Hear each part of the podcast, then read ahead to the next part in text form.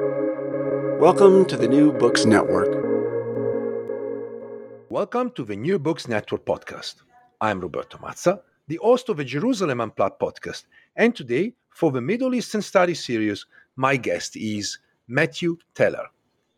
Matthew is a journalist, a writer, and a broadcaster, and he recently published a wonderful and an amazing book. And I just want to start with this introduction Nine Quarters of Jerusalem. Nine Quarters of Jerusalem is a new biography of the old city. And, and essentially, with uh, Matthew, we're going to delve into some of his uh, chapters discussing the history, but more importantly, connecting the history of the old city with the contemporary, with the contemporary events that are literally unfolding as of now in Jerusalem. Now, before we discuss all about Jerusalem and this new biography of uh, the old city, Matthew, welcome. Thanks so much, Roberto. It's great to be here. Matthew, the first question I want to ask you if, if you can tell us a little bit about your background and also why did you feel the need to write a new book about Jerusalem? That's interesting. Well, yeah, my background is, as you said in your very generous introduction, I'm a I'm an author and a journalist and a broadcaster. I've um, I started in travel writing. So um, back when I was in my twenties, I was traveling around, as you tend to do, um, and using guidebooks um, of the day. And uh, one of the guidebooks I was using when I was in Morocco, I remember, was the Rough Guide to Morocco. Um, and as I was going around with my girlfriend at the time, we could see that you know some of the information is out of date. The hotel is closed, or a new restaurant has opened. So when I got back, um, I wrote a letter in two rough guides. It was this was in this was in letter days. This was pre-email, um, and I said to them, "How does it work? How does somebody write for you? What what does are, are they staff? Are they freelance? How does it work?" Um, and the author of that book wrote back to me um, with um, some guidelines. You know, I also supplied some information for the book about different places that had opened or closed since the last edition. Um, and he was very supportive, and he said, "Write in to the office in London and uh, talk to this guy, and they'll, if they're interested, they'll take you on." Um, so I did, and they asked me to write. I remember actually, this was in the nineties. They asked me to write uh, a thousand words about a place that I knew well. Um, and back then, I chose Jerusalem as well. So I, I wrote them in um, a thousand words about Jerusalem, um, which they liked. Uh, and then they commissioned me. So I wrote a couple of, uh, of updates for them. Uh, and then I was commissioned to write a new book, The Rough Guide to, to Jordan. Uh, that was in the late 90s. And I went to Jordan, lived there for a while, um, and wrote that book from scratch. And then it kind of uh, snowballed from there. So I was also involved in travel writing for the uh, UK papers and for and for magazines and different media outlets. And since then, I've kind of shifted. Uh, I still do some travel writing. I still have connections with rough guides as well, but I've kind of shifted a bit. I've done some work for BBC Radio, producing and presenting documentaries. Um, and um, as you said, uh, just in the last uh, period, of sort of around the pandemic, um, I had finished writing this manuscript uh, for this book about Jerusalem. So, uh, why did I feel the need you said, to write a new book. Um, there were many different answers to that. The answer that I'm going to go with first is a is a personal one. I've um, been very lucky in my life um, to have been traveling and visiting and seeing Jerusalem uh, for years and years and years. The first time that I went uh, was in 1980, which is a very long time ago. I was 11 years old um, on a family holiday, um, and I still, um, even now, I have sort of some memories, some some images and some uh, thoughts that I, the emotions, feelings that I remember from being in Jerusalem at that time when I was a, a young child. Um, shortly after that, uh, in 1982, when I was 13, my father had the idea to uh, give me my bar mitzvah twice. So the first bar mitzvah that I had was in the synagogue that we used uh, as a family at home in London. Um, and then he gave me a second uh, option for a bar mitzvah as well, which was at the Western Wall in Jerusalem. Um, and I also remember that as well. A very, very hot day. And I remember the, the stress and the tension of being there and trying to perform, to recite these, these uh, pieces that I had to recite. Um, but since then, I've been very lucky that, to be going back and back and back and back. We had some family friends Um, there was uh, there were other family connections as well, um, and all through my twenties and thirties and forties, I've been going back to Jerusalem over and over and over, and I've had the chance to sort of use the city as a how would you put it as a benchmark from which to measure my own uh, changes in identity and changes in sense of myself. Um, and there were various different reasons why I wanted to write this book. Part of it um, is that over all that period, I could see a number of discrepancies between how Jerusalem is uh, experienced by people like me, by tourists, by pilgrims, by visitors, outsiders. Um, uh, discrepancies between how it's experienced and, and the reality of the city, um, uh, how it really is. One of those is to do with the quarters of the city, which we can maybe come to later. These the idea of four quarters, that the, the, old city of Jerusalem within its medieval walls um, is divided on maps and in guidebooks and literature and news items and everything into four quarters: Muslim quarter, Christian quarter, Jewish quarter, Armenian quarter, and those very hard divisions um, didn't match up to reality uh, that I could see, and I'm happy to talk about that later as well. Um, another reason was that I could see that that people like me, like I said, tourists and pilgrims, would be coming to Jerusalem with, uh, and I don't think this is this is unique to Jerusalem. I think this is common to, to touristed cities um, all over the place. But they were coming with a tick box, so people were coming with the idea of, I'm here in order to pray at the church. I'm here in order to visit the mosque. I'm here in order to kiss the Western Wall, whatever it may be and I could see how people were were were interacting with the communities of Jerusalem that, in a sense, lay between them and their holy place. So people would arrive, they would exert huge amounts of energy and resources and time and effort and money to come to Jerusalem, and they would see their holy place so close. But then this, the, it's not a museum. Jerusalem is not a is not an empty place it's full. It's full of life, and it's full of different communities. Uh, and people who are who are who are making their business, people who are going to school, people who are whatever they're they're they're praying or they're working or whatever. It's a living city, and visitors like uh, people like me were were seeing the people who live and work inside the walls of the old city as an impediment. They were they were treating them, uh, as I could see, with either with a, a, sort of degree of disrespect or with a degree of impatience. You know, why are you here? Why are you in the way? Why are you trying to sell me something when I'm trying to fulfill the journey of a lifetime and get to the holy place that I want to get to? So none of that seemed right to me, um, obviously. And I wanted to try and think of of, of ways that I could um, I could approach that kind of uh, mentality or that kind of outlook on Jerusalem, and to undermine it and to and to restore, if you like, a sense of balance, to restore the idea that the people whose uh, lives and and and uh, uh, pasts and futures are embodied in the in the in the in the holy places of Jerusalem um, are important, and they and they should be celebrated as being important. So I wanted to use the platform that I've been able to develop as a writer, as a journalist, to amplify the voices of the people who live and work inside the walls of the old city. That was a strong motivation for me to write this new book. We will certainly talk about the question of the quarters, which is a fascinating one. But let me start uh, with the introduction of your book. Now, the introduction is uh, essentially calls the city a city of iceberg. And I found it a very, very fascinating analogy. And basically, you present how others see the city. And I was wondering about your view, and you already said a few things about it, but uh, what is your general feeling about Jerusalem? That's a tough question, though, Roberto. What's my general feeling? My general feeling is Jerusalem is, uh, and I don't think this is going to be news to anybody, is an extraordinarily tense place to be. Um, all these different communities and all the different um, the the histories, uh, religious and political, um, and social and economic that clash in this very, very, very small place, this small area. Um, I should say that you know the, inside the walls of the old city, it's only about one square kilometer. It's not a big place at all. Um, all of these histories and all these different streams sort of cr- crash together, if you like.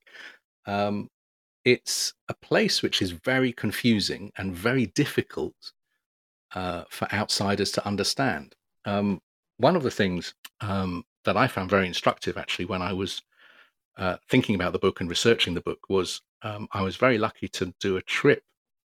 Um, it was a trip around Jordan, actually, um, with a friend of mine from uh, Canada who is blind, uh, and we traveled together for for uh, a week or so, and it was it was fascinating to to to to, to be with him. I was going to say to see, but yes, I was. I was watching him as he traveled, but to be with him as he traveled, and to understand what travel was for him, what new places meant to him, and how he was able to um, to to to get under the surface, if you like, of a new place that he would just be visiting fresh. Um, and it made me realize, um, which I also I don't think is going to be news to anybody, but we rely on our eyes too much, um, and particularly in the context of Jerusalem. One of the things that I that I harp on in the book is the idea that whatever you're seeing in front of you is not the truth of what's actually going on. So I try to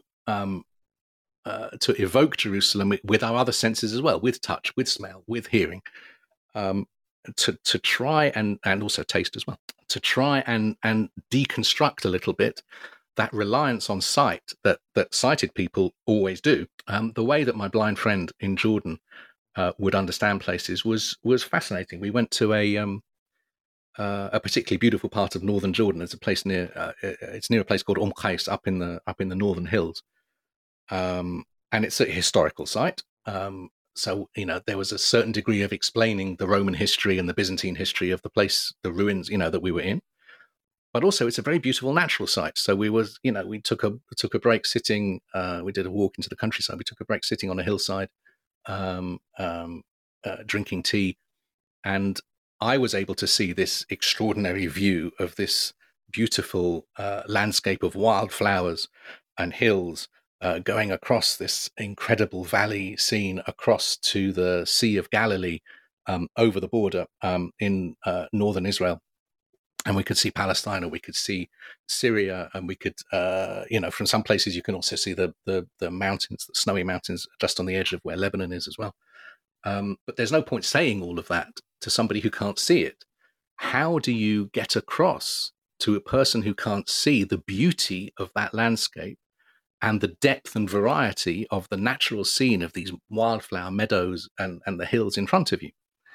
Um, it's very difficult to do. The people who we were with in Jordan, um, one of our guides was a was a specialist guide who um, who has worked a lot with with people who are blind, um, and he uh, took us to um, a, a beekeeper just around the corner, in in sort of a few minutes away from where we were sitting, um, and as part of that visit, as well as coming close to the hives and and putting on the protective gear and actually sort of handling the hives, um, which helped to bring a, another level of reality through to my friend as well.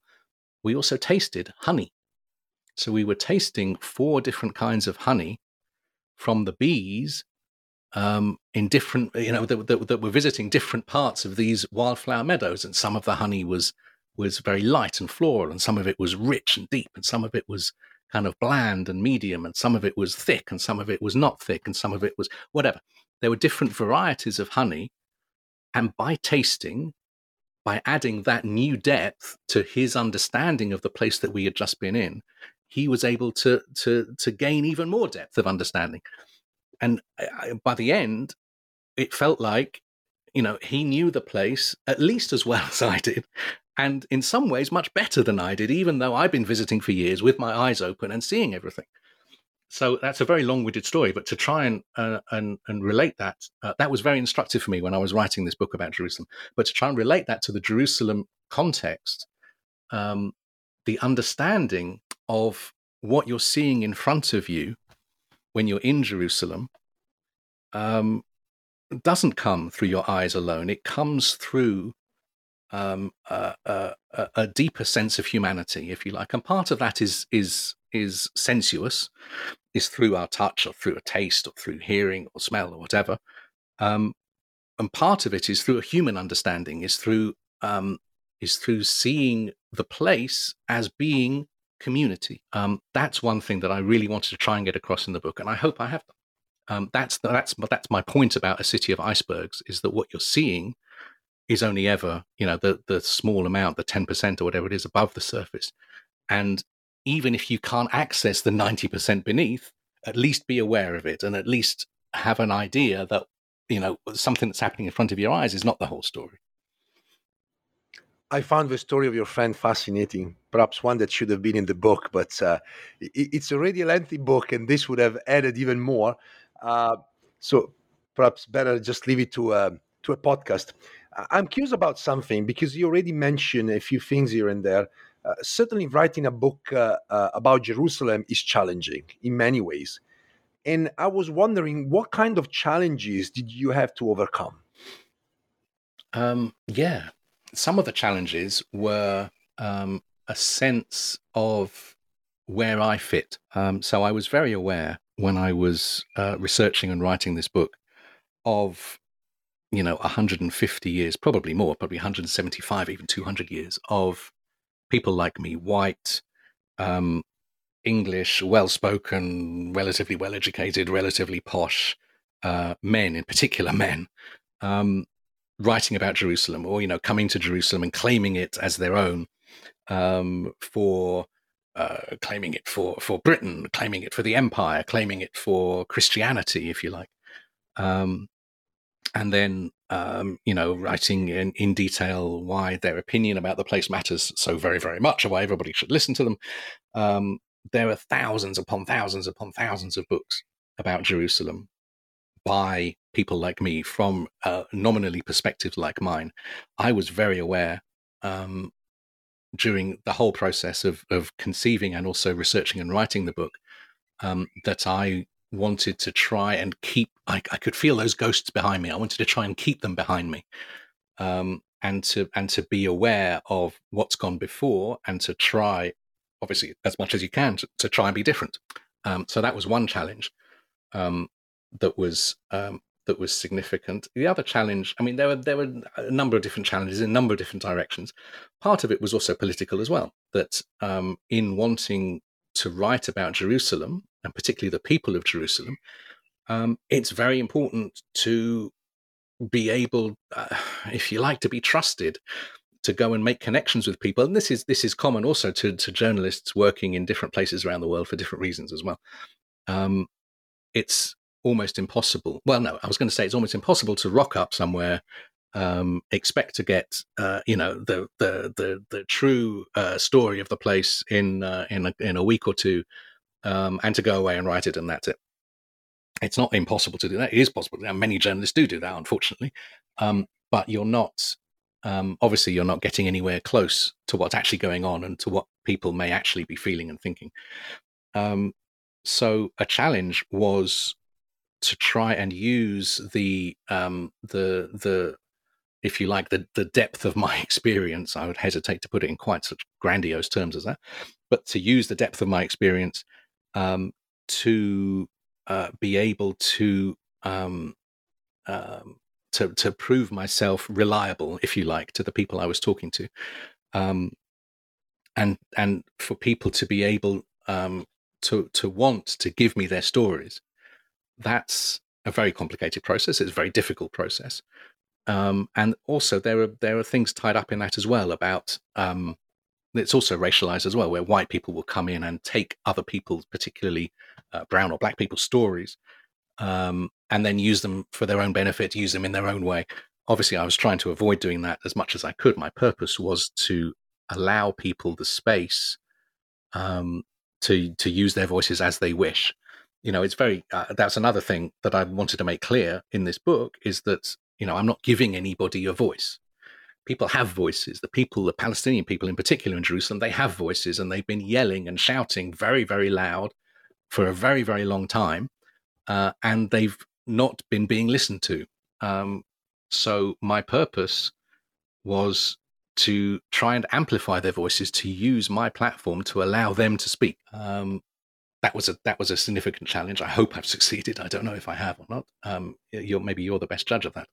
Um, but there were a number of challenges. Uh, I found it fascinating. The whole process of writing the book was was extraordinarily um, challenging and interesting and and absorbing.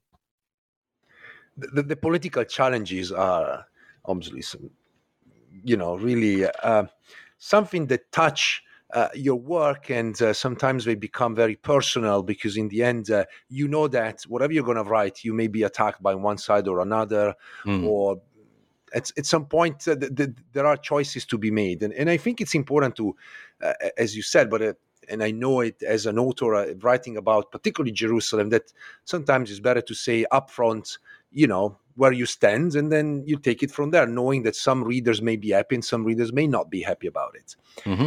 But let's go back to the book because you already talked about uh, uh, the question of the quarters. You mentioned that at the very beginning.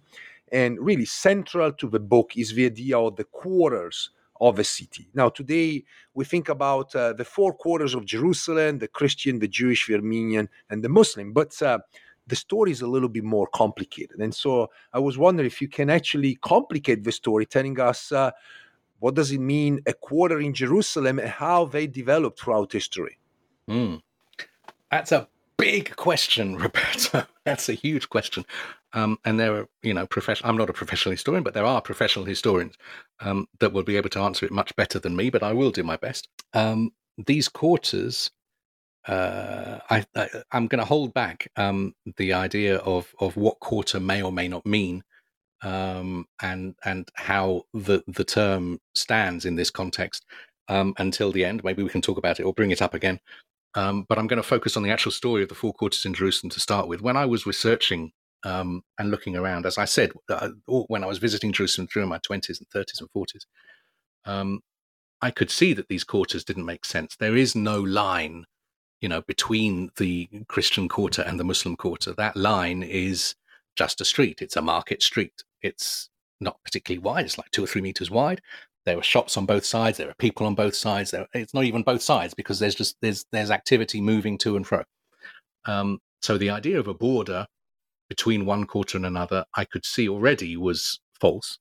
But then you know i wanted to try and understand where the idea came from. I think it's it's um, uh, it's very important the way that we that we see jerusalem how jerusalem is perceived outside when it's only ever depicted divided into these four um, ethno religiously defined quarters, um, I think is very important. And I think it affects um, all sorts of things uh, leading up to, you know, a, a political, a geopolitical policy on Jerusalem.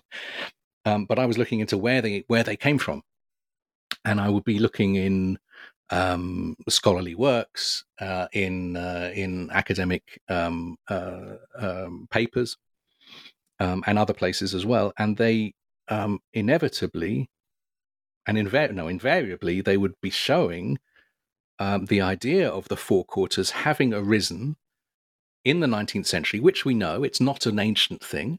It's not a. It's not something you know going back to biblical times or something. It's relatively recent, but they would be defining it as just having sort of arisen spontaneously at one point in the 19th century, when European um, outsiders were visiting and exploring Jerusalem more for the first time, um, the city, how would they put it? They, you know, some people would put would put it that it was just the city was divided into four for the first time, or these quarters just arose, and none of that seemed very satisfying to me. You know, I wanted to know where did it come from. You can see why. We can talk about why in a minute, but but I wanted to know who and where uh, the the the idea originated with. Um, so I started to look into it, and I started to look at um, to look at how Jerusalem had been depicted um, in cartography over the the centuries before as well, which is another massive topic. Um, the, the depiction of Jerusalem, particularly, is this this idealized um, point of contact between heaven and earth, um, and that that sort of um, that conception of Jerusalem, that idealized conception of Jerusalem, persisted through to give or take Napoleon. Napoleon invaded Egypt and then Palestine in 1798 and 99, and with him, as well as military forces, he brought with him um, a contingent of uh, artists and scholars and scientists and explorers um, who spread out and began to to research, and they they well their findings, you know, sparked this surge of interest in in Arab and Turkish culture in Europe, which survives to this day. Um, and we can see that very shortly afterwards, the first maps of Jerusalem start to appear that are not idealized, that are taken from measurements drawn in the field. Um, so the first one is in 1818. Um, and if you have a look at it, this was another bonus of, of my work is being able to dig around in old maps, which is just, you know, catnip, marvelous. Um, and you look at this map um, from 1818 and you can see that the only there's there's loads and loads of interest, and you could write a, a, a thesis about this particular map just by itself. Um, but the only uh, area within the walls, within the city, that's defined in ethno-religious terms is the Jewish quarter, Judenstadt, um, as it's named on this map, um, and that in itself says something. As we as we're going as we move through, you look from there to the next sort of cartographic advance was 1835. There was a map by an English explorer, um, and again, the only uh, area that's labeled according to this ethno religious uh, identification is Jewish quarter again. Um, but also, uh, by this time, we start to see um, areas uh, labeled around the Armenian church and around the Latin church and around the Greek church. These are not quarters, but they are at least identified as areas of Christian settlement.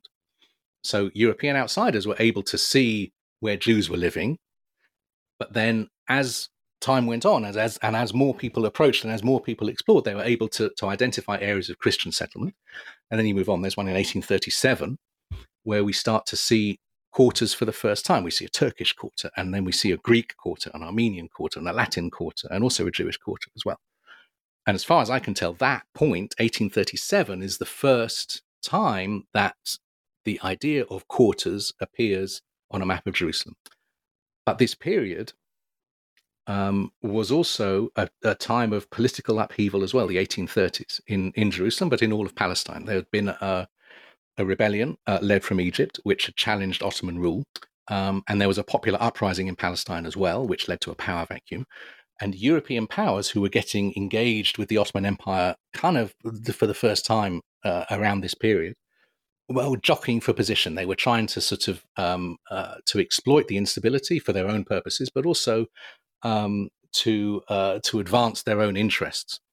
So this is a period where we see European consulates opening in Jerusalem for the first time, um, and as part of that as well, particularly thinking about uh, uh the British, um, there was um, there was a, a, a, an effort by the British to to spark a diplomatic initiative using um, um, alliances with um, with uh, Prussia and and um, also with Austria-Hungary, I think as well, in 1839, 1840, um, to try and and and calm the the political instability down.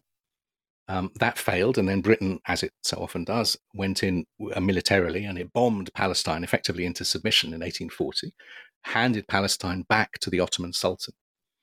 at this point, the British consulate was open um, but um, it wasn't uh, uh, uh, uh, as as as well as as well as the the the military intervention. What you had the the, the military um, the military remained in place, if you like. There was a there was a contingent of Royal Engineers who stayed following that 1840 bombardment um, in order to survey terrain. So they were surveying the, the terrain of the Holy Land, and at the same time, there was a um, a religious uh, a missionary initiative as well on behalf of Britain. So Britain um, uh, and other European powers had long uh, viewed the people of the Ottoman Empire um, as um, open to evangelizing. Um, and uh, there was a movement uh, in the first half of the 19th century, um, uh, based in London, to um, to evangelize um, the people of the Holy Land in particular. And so, what we had in 18, uh, 1842 was the arrival, I'm sort of compressing this story down a bit as well, um, is the arrival of the first Protestant Bishop of Jerusalem um, from London. Um, with him came a chaplain. And the chaplain's name was George Williams. He was a young man. He was 27 when he arrived in Jerusalem. He only stayed in Jerusalem uh, for about a year. Um, but uh, while he was there, he was um, uh, he was researching on uh, with the idea of this if, with this evangelizing mission behind him. The issue was um, it was impossible for Britain to evangelize Muslims because Ottoman law at that time stipulated death uh, for people who converted away from Islam. It was extremely difficult to evangelize Catholics or Orthodox Christians as well, partly because there was no um, uh, motivation within those communities, but also because uh, France was protecting Catholic rights and Imperial Russia was protecting Orthodox rights. So if you start to mess with the communal balance, then you start to spark another diplomatic row, um, which Britain was keen to avoid at that time. So um, partly for those practical reasons, and also partly for for um, broader and wider eschatological reasons too, Britain was focusing all of its evangelizing efforts on the Jews, um, and particularly on the Jews of Jerusalem. So uh, George Williams was there um, in order to uh, effect to research the city to find out who lived where. This is why this this is this is what the what the British wanted to know was which communities lived in which place in order that they could focus and target their evangelizing efforts. So we see George Williams's book, um, which comes out a few years later in 1849, includes a map, and it includes the map um, uh, which is drawn from the Royal Engineers survey, which had been done a few years previously. And this is the map that, for the first time, we see Jerusalem divided into four Muslim, Christian, Jewish, and Armenian quarters. As far as I can tell, George Williams is the instigator of the four quarters. Before him, maps didn't show them. After him, pretty much every single map that any outsider European or American cartographer makes of Jerusalem includes these four quarters. So there's a direct line from George Williams to the maps and the guidebooks and the, the news stories and the and the literature that we all see and use every day today about Jerusalem that shows Jerusalem divided into four. Why have these quarters survived? They've survived. There's a bunch of reasons why we could go into it, but uh, broadly, in a sentence or two, they've survived because they suit the colonial ambitions of successive waves of rulers of Jerusalem over those 150 plus years since George Williams. Effectively, they divide and rule, and that suited the British outlook pre colonial times, you know, in, in the in the mid and late 19th century. It suited um, the British mandate from the from 1917 onwards, and it suits also the Israeli government of today as well. They've persisted um, um, not because they're right, not because they reflect reality, which they don't, but they've persisted for um, political and geopolitical reasons, um, which I find to, now to be spurious. Um, that's a very, very, very long winded answer um, to the idea of quarters. We talked um, a little bit earlier about uh, uh, what quarter means. There's, uh, there's, a, there's a section which I go into in the book as well about the use um, and the nuances behind the word quarter, where quarter came from. Quarter originated in Latin. Um, it came from a from a uh, the division of a Roman military camp into four by the creation of a, a north-south road and an east-west road. and the, the, the quarters in a Roman camp would be um, given over to different units or different designations, whatever. Um, but there are military, at least in English, there are military nuances that survive behind the word quarter. We think of quartermaster um, is is a is a military um, uh, um, department that looks after supplies. Um, to give no quarter to an enemy, even just the word headquarters um, has a has a military origin to it as well. There are many other examples too. That the word is not a neutral word, um, and uh, it's quite telling that it's used still today. It survives most often um, in um, uh, municipal gentrification schemes. If a if a municipality, and I think this uh, this would be the same in Britain or in America or even um, in other places too, that are non-English.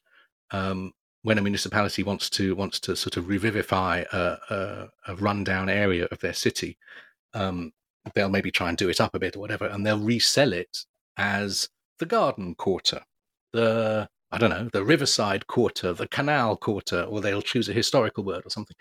The idea of quarter is not neutral, and the idea of who lives in a quarter um, is very, very complex. I go into it a little bit in the book, but I, I, am also fascinated by that, and I feel that there may actually be another book just in the word quarter alone, um, but maybe not straight away. Let me say uh, a couple of things here. Uh, one is that your narrative certainly point out to the fact uh, that uh, this division in four quarters is uh, artificial, and you know the map and the, the, the story of the map that you you discuss in the book really shows how this came about for all sorts of reasons.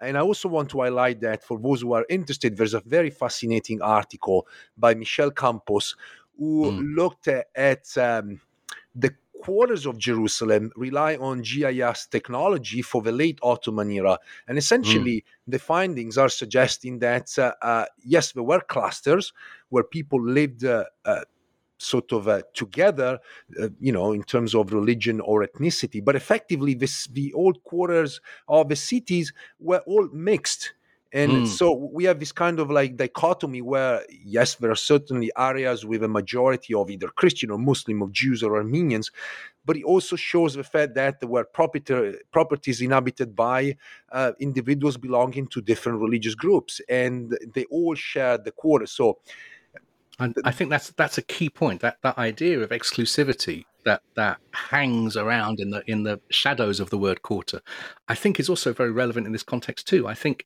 even very simplistically, when I was uh, you know visiting myself as a tourist, when you look at the map and you see um, a Muslim quarter, say, if you're not Muslim, and you're you're approaching Jerusalem, which is a holy city, you know, with with all this baggage attached to it as well, and you see Muslim quarter, uh, it's it's not so much of a leap to imagine that that's exclusive and that non-muslims maybe can't enter or shouldn't enter or can't live there or have never lived there or shouldn't live there it's the way that we think of quarters and the way that quarters um, uh, uh, uh, communicate or translate the city for outside consumption, I think is very relevant. And, and, you know, you're absolutely right, Michelle, and and other historians as well, apart from apart from Michelle Campos, have written very um, evocatively and importantly about um, the the the the mixed and cosmopolitan nature of Jerusalem during the Ottoman period and before as well. When I was doing my research, I, I came across a historian who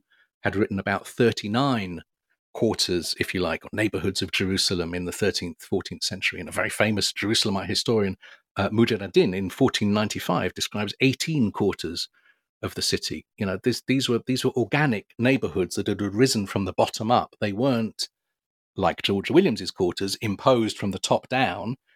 Um, and I think that difference is crucial.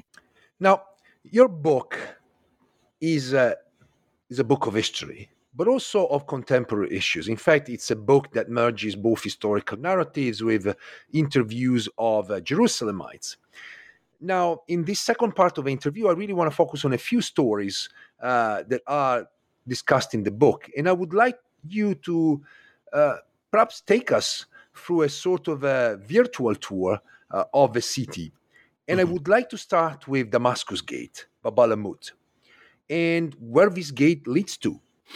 That's a really interesting idea. Wow. Um, the trouble is, I mean, I'm very happy to do it, and we can we can talk about it for sure. The trouble is, it, it it's it's going to get very complicated because um, Jerusalem has, you know, 10,000 alleyways and they all lead in different directions and they've all got stories attached to them. Um, not all of which I know clearly, uh, not all of which are in the book.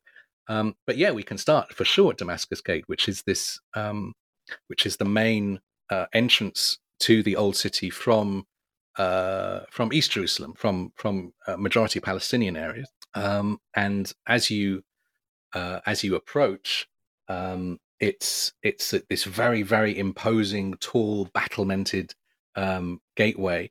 The walls uh, stretch either side. These are the walls which were built um, by the Ottoman Sultan Suleiman in in the 15, 1537 to 1541, um, and they're still extant as as he left them as well today. Uh, you approach through this gateway. There's a there's a dog leg which you do inside the gateway in order to to to to get on to to move ahead um, which was a, a defensive um, uh, tactic um, so that if a, an approaching hostile force um, approaches the gateway, um, they have to turn sharp left and then turn immediately sharp right in order to enter, which exposes them to further attack and whatever. Um, as you enter, um, you're thrown immediately into the heart of the souk, into the heart of the marketplace. Um, there are stalls on both sides, um, and the steps. Uh, there, are, the the street is stepped, so there's the steps in front of you lead down, and there are there are um, hawkers shouting on both sides. Uh, you know, the latest price for this or a cheap price for that. Um, often uh, on the steps, kind of at the at the at the foot of of shoppers, um, will be uh, women sitting, usually uh, older women, um, often dressed in in country clothes. These are women who will have come into Jerusalem from quite often from the villages around Bethlehem, just to the south, um, and they will bring with them um, vegetables or herbs um, or different condiments or whatever that they will have made or grown on their farm or produced themselves or by their neighbors or whatever um, to sell on the streets of Jerusalem. There's a whole story with them as well because what they do is illegal. So, in order to enter Jerusalem um, and to come through the military checkpoints that are that are controlled by the Israeli army um, that surround Jerusalem, they have to do various, uh, they have to make various subterfuges, whatever. I refer to that in the book as well. Um, but there's this; it's a hive of activity all around you. There there's buying and selling going on everywhere. Um, as you come down the steps, um, in front of you is is a very very nice falafel restaurant which has been there for for many years many decades. Um, and the main street splits to left and right.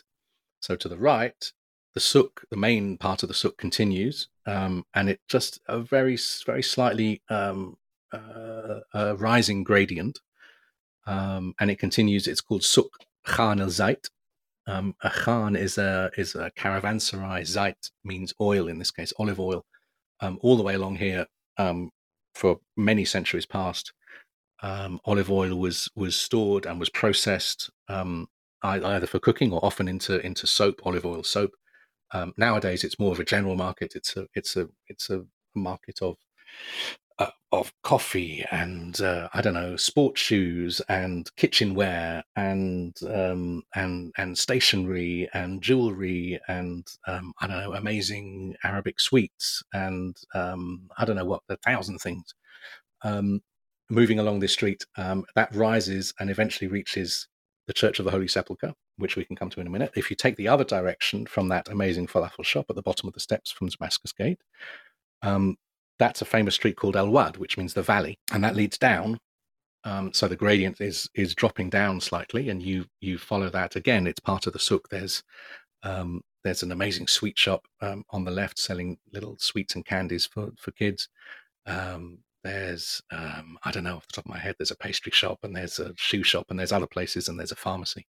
Um, and as you continue down on the left, there's a, a, a big wall um, which hides the garden of the Austrian hospice, which was built um, in the mid 19th century by the uh, Diocese of, of Austria um, as one of the, um, the, the lodges that European powers were building for their pilgrims to visit Jerusalem. Um, and it still survives today. It was a hospital for a long time. Um, and now it's a it's a it's a guest house. It's quite an upmarket, quite posh guest house with a lovely roof, terrace um, and uh, a very nice cafe where they sell um, Viennese coffee and and and uh, sachertorte and all sorts of things. Um, there are a thousand places we could go from here as well. We'll continue straight along uh, along Al Wad Street. You go past. Um, on the left are the third and the fourth stations of the cross. The first and second are, are up the way slightly, and just sort of up to the left where we are.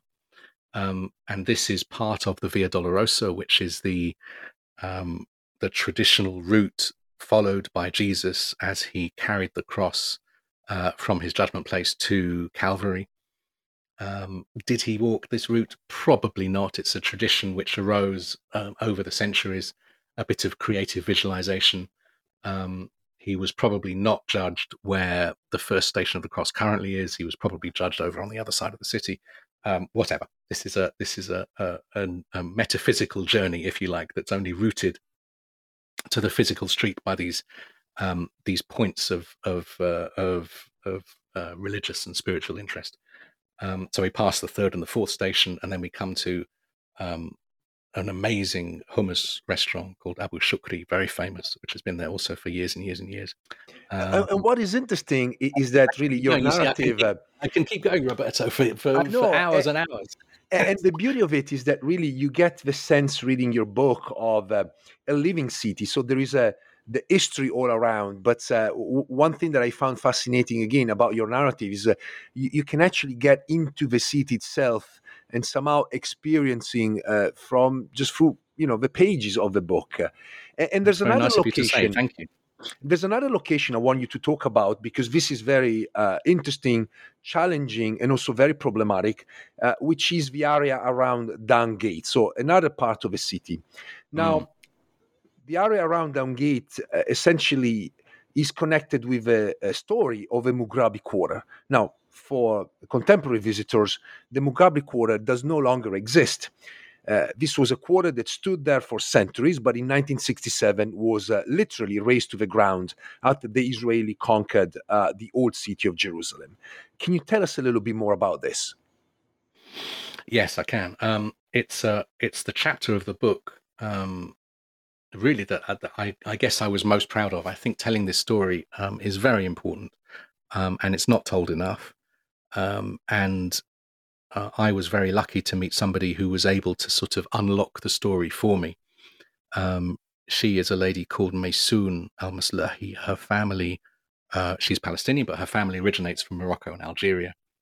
Um, and has long been involved in in in caretaking of of uh, mosques in particular or holy places, um, and she still looks after um, one of the only buildings that is still extant from the old uh, Moroccan stroke North African quarter as it was pre 1967. Um, just on the edge of of what was that the area of that quarter, there is a building which survives. Um, behind a, a, an anonymous door. Um, it's not usually open to the public. I was very, very lucky to be able to to to to meet her and to gain access. Um, and you, there's a little courtyard there, which is um, the building is looked after by a Moroccan Waqf, the the the, the Ministry of Islamic Affairs of, of Morocco. Um, and there's half a dozen families live in this small uh, around this small courtyard. Uh, and up above is a is a small mosque um, which holds a tomb um, which is the focus of of Maysoon's care and attention. Um, so she looks after the mosque and she looks after the tomb, um, and she she um, tries to keep the memory of that quarter alive. The tomb dates we don't know exactly. I'm not sure that any um, uh, serious investigation has been done of the tomb. Um, it dates back probably to the 14th century. Um, it's given uh, on the shroud that covers the tomb, it's given as being the tomb of Abu Madian, who is reputed to be the founder of, of that quarter in Jerusalem. Abu Madian is a, is a, a very well known uh, Sufi uh, mystical Islamic master from that period, from the 14th um, and uh, the late 13th and, and 14th century.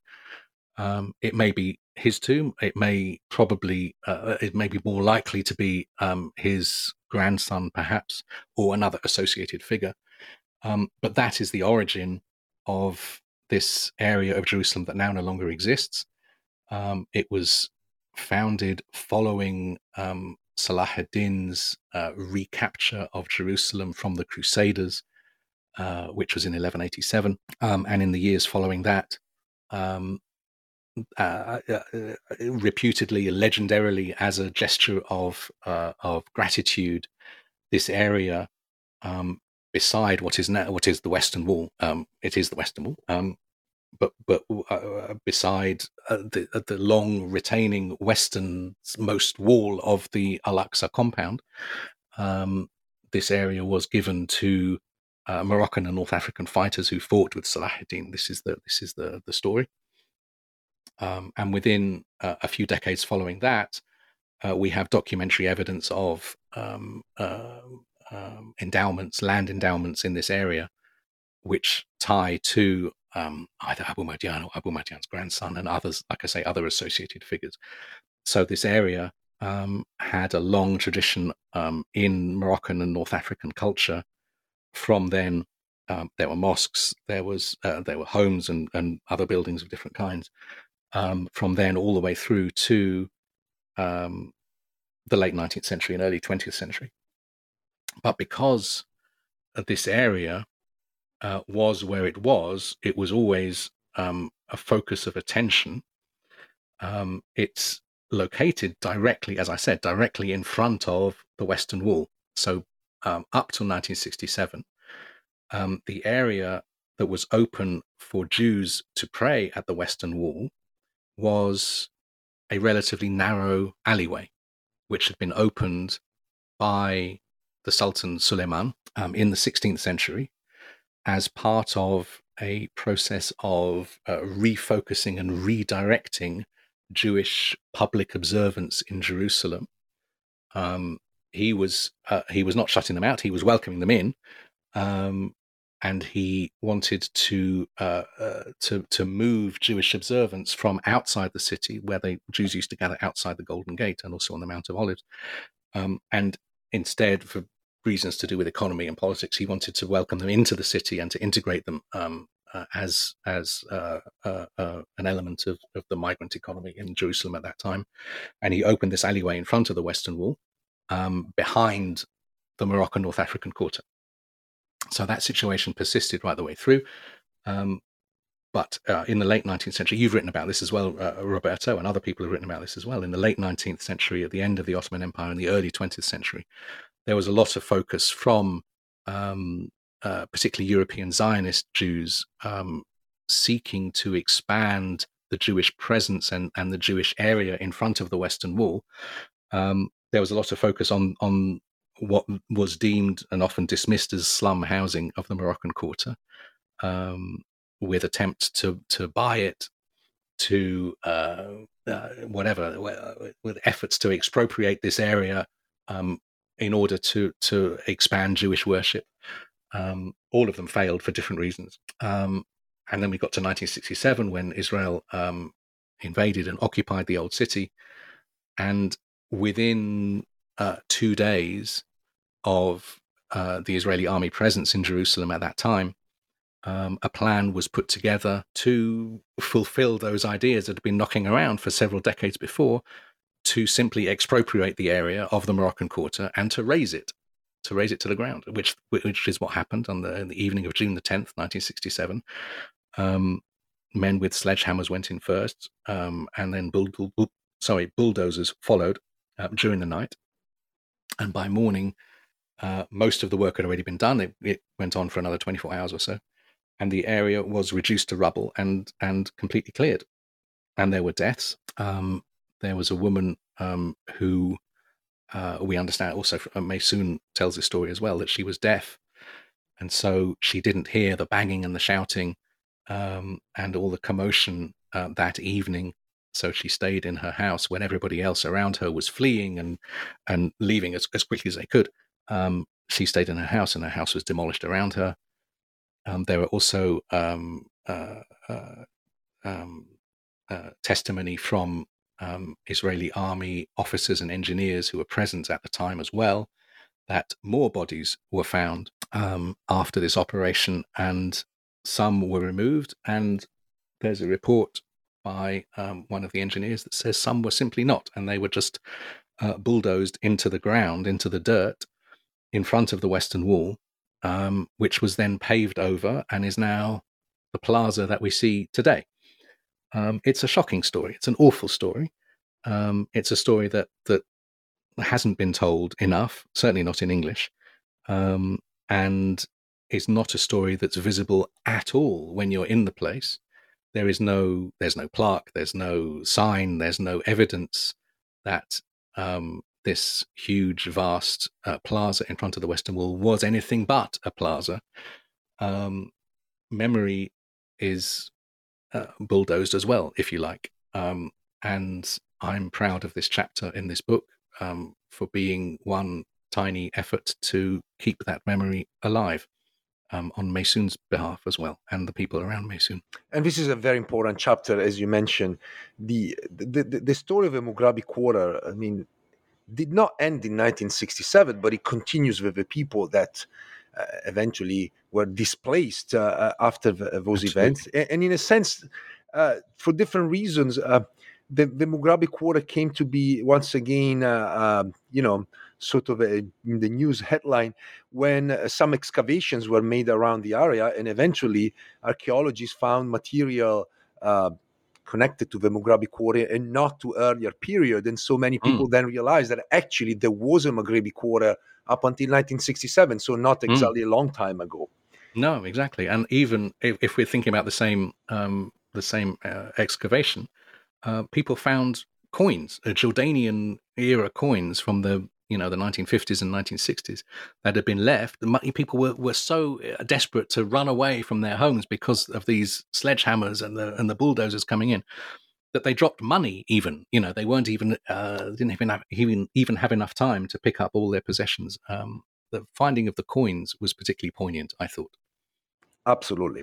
Now it is impossible really to ask about all of the stories in your book but the last one i want to ask about is uh, is the story of a, a community, I would say widely neglected, which is the community of the Afro Palestinians. Who are they? Mm. How did they come to Jerusalem? And how how they fit uh, your narrative? Yeah, that's a it's a really really interesting story. Um, as you say, is is also widely unknown as well. I was um, again, I was very happy to use the platform that I've got um, to be able to give this uh, a little bit of a boost. Um, this is a community um, today numbering about 450 people who are Muslim um, and who um, claim their origins from different parts of West and Central Africa. Um, and they live in a in a small community right at the gates of Al Aqsa in a place called Bab al Majlis, um, in two um, little compounds across a narrow alleyway from each other, uh, right next to the uh, to the gateway into the mosque um, their history um, uh, their history is very long and very complicated. Um, it's it's it's a difficult um, and it's not a straightforward topic um, to try and summarize. Um, broadly, there um, um, the the the conversion uh, or the or the acceptance of Islam um, in uh, West Africa is is dated to around the 11th century, the early part of the 11th century, um, in an area called Takrur, which is, um, uh, as as far as is understood, is um, uh, where Senegal and Mauritania, modern day Senegal and modern day Mauritania, meet.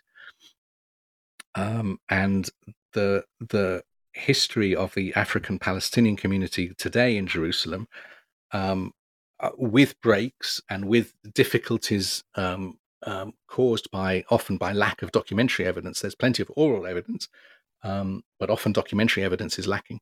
Um, links back from today, uh, back in, in some way or other, back to Takrur. Um, the communities, if you talk to them today, um, tend to claim four origin points in particular. They claim Senegal, uh, Nigeria, Chad, and Sudan. Um, and looking into that as well, I was um, I, I, I seemed to be able to uncover the idea that Sudan, as it's understood um, now, may not always just relate to the Republic of Sudan, the south of Egypt that we know today. Um, Sudan um, is a is a difficult and complicated term, which may uh, and in colonial times, in French colonial times, referred to a whole area, a swathe of sort of West and Central Africa. Um, so it may be um, that um, the origin in Sudan is not linked necessarily specifically to the state that we know today, but it's linked to this much larger area. Um, broadly, often um, African Muslim um, pilgrims would come to Jerusalem often after the Hajj to Mecca. Um, from the 15th century in in in, in larger numbers, um, and sometimes people would stay, and so um, people would, uh, as is familiar, people would would cluster, as we've talked about before, would cluster in certain areas.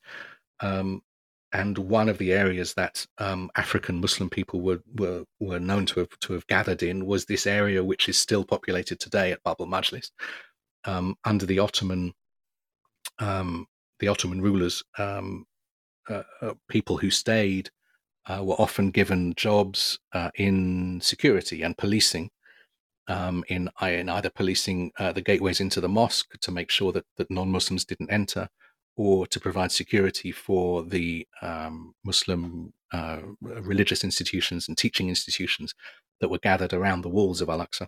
Um, and that persisted right the way through to the 19th century um, and even beyond into the early 20th century. Um, by the time, right at the end of the Ottoman Empire in the 19, 1900s and 1910s, these two compounds um, are known as a prison. Um, so they were the main prison of Jerusalem. One, one sort of across this alleyway. One side of the alleyway was um, was a, a, prison for uh, people who were held on remand or, or people with shorter sentences. And across the way, across the alleyway, the other compound was for people who had life sentences, or often death sentences. Um, exactly um, when that transition occurred from uh, civilian uh, um, security guards to a prison, um, I don't know. I've not been able to find out. The sources that I've looked at don't specify exactly when that transition occurred. It occurred at some point before the late 19th, early 20th centuries. Um, when the British arrived in 1917, they cleared the prison out and they moved the prison outside the walls of the city. Um, but then um, the the that that relation of African Muslim communities in Jerusalem to security uh, persisted. The bodyguards of the Mufti of Jerusalem, Amin al Husseini, um, at this time were African. Um, and in return for protecting him, he was a he was a, a, a, rebellious figure who was often in conflict with the British authorities. Um, in return for protecting him, the African communities were were granted the right to resettle in this area that had been the prison in these in these old compounds that have been persisting for for centuries. Um, and so that that tradition um, is maintained to this day. So there are there are African communities um, there now, which often consist of again pilgrims who will have uh, visited Jerusalem after performing the Hajj, and who then will have stayed on. Um, and there are various stories among the community of particular figures who uh, made this move um, and um, and then settled.